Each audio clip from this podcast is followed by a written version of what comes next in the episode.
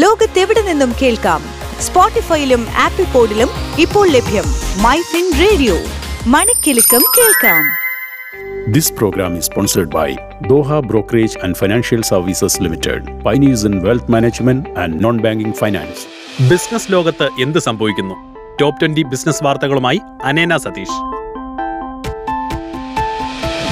Top twenty business news in three minutes.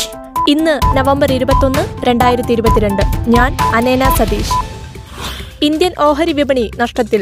Sensex അഞ്ഞൂറ്റി പതിനെട്ട് ദശാംശം ആറ് നാല് പോയിന്റ് താഴ്ന്ന് അറുപത്തൊന്നായിരത്തി ഒരുന്നൂറ്റി നാൽപ്പത്തിനാല് ദശാംശം എട്ട് നാലിലും നിഫ്റ്റി നൂറ്റി നാൽപ്പത്തേഴ് ദശാംശം ഏഴ് പൂജ്യം പോയിന്റ് ഇടിഞ്ഞ് പതിനെണ്ണായിരത്തി ഒരുന്നൂറ്റി അൻപത്തി ഒൻപത് ദശാംശം ഒൻപത് അഞ്ചിലും വ്യാപാരം അവസാനിപ്പിച്ചു. സംസ്ഥാനത്ത് സ്വർണ്ണവിലയിൽ ഇടിവ്. ഇന്ന് പവന് എൺപത് രൂപ കുറഞ്ഞ് മുപ്പത്തെണ്ണായിരത്തി എണ്ണൂറ് രൂപയിലെത്തി. ഉയർന്ന വായ്പാ ചിലവടക്കമുള്ള കാരണങ്ങൾ മൂലം അടുത്ത വർഷം ജി ഡി പി നേട്ടം നിലനിർത്തുന്നതിനുള്ള സാധ്യത കുറവാണെന്ന് ഗോൾഡ്മാൻ സാക്സ്.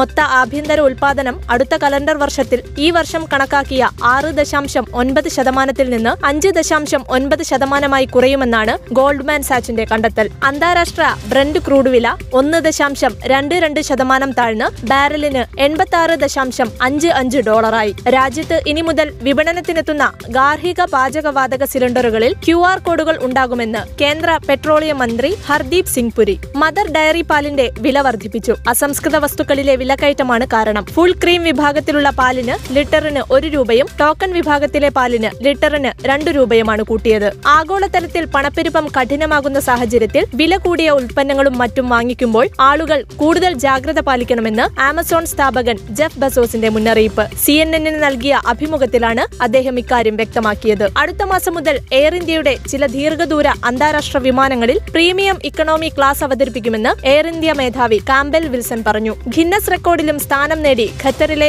Lusail bus depot. നാനൂറ്റി എഴുപത്തെട്ട് ബസ്സുകൾ പാർക്ക് ചെയ്യാവുന്ന ടെർമിനലിൽ ആകെ ഇരുപത്തിനാല് അത്യാധുനിക കെട്ടിടങ്ങളാണ് സജ്ജീകരിച്ചിരിക്കുന്നത്. ഭാരതി എയർടെലിന്റെ ഫൈവ് ജി സേവനങ്ങൾ പൂനെയിലെ ലൊഹേഗാവ് എയർപോർട്ടിൽ ആരംഭിച്ചു. ഇതോടെ ഫൈവ് ജി സേവനങ്ങൾ ആരംഭിക്കുന്ന ആദ്യത്തെ വിമാനത്താവളമായി ലൊഹേഗാവ് എയർപോർട്ട് മാറി. ആൾട്ടോ കെ ടെന്നിന്റെ സി എൻ ജി മോഡൽ അവതരിപ്പിച്ച് മാരുതി സുസൂക്കി. അഞ്ച് ദശാംശം ഒൻപത് നാല് ലക്ഷം രൂപയാണ് എക്സ് ഷോറൂം വില.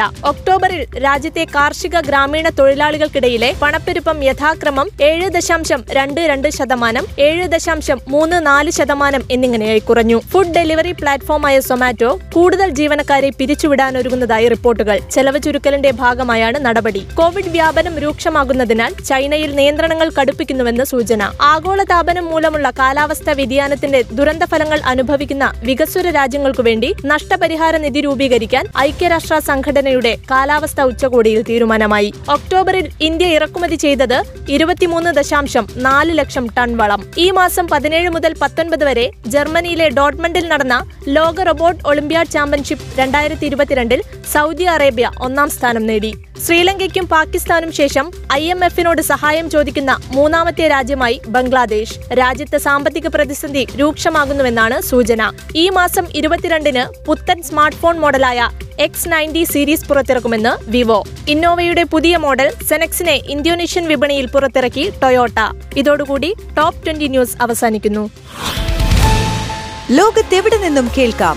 സ്പോട്ടിഫൈയിലും ആപ്പിൾ പോഡിലും ഇപ്പോൾ ലഭ്യം. മൈ ഫിൻ റേഡിയോ മണിക്കെലക്കം കേൾക്കാം. This program is sponsored by Doha Brokerage and Financial Services Limited, pioneers in wealth management and non-banking finance.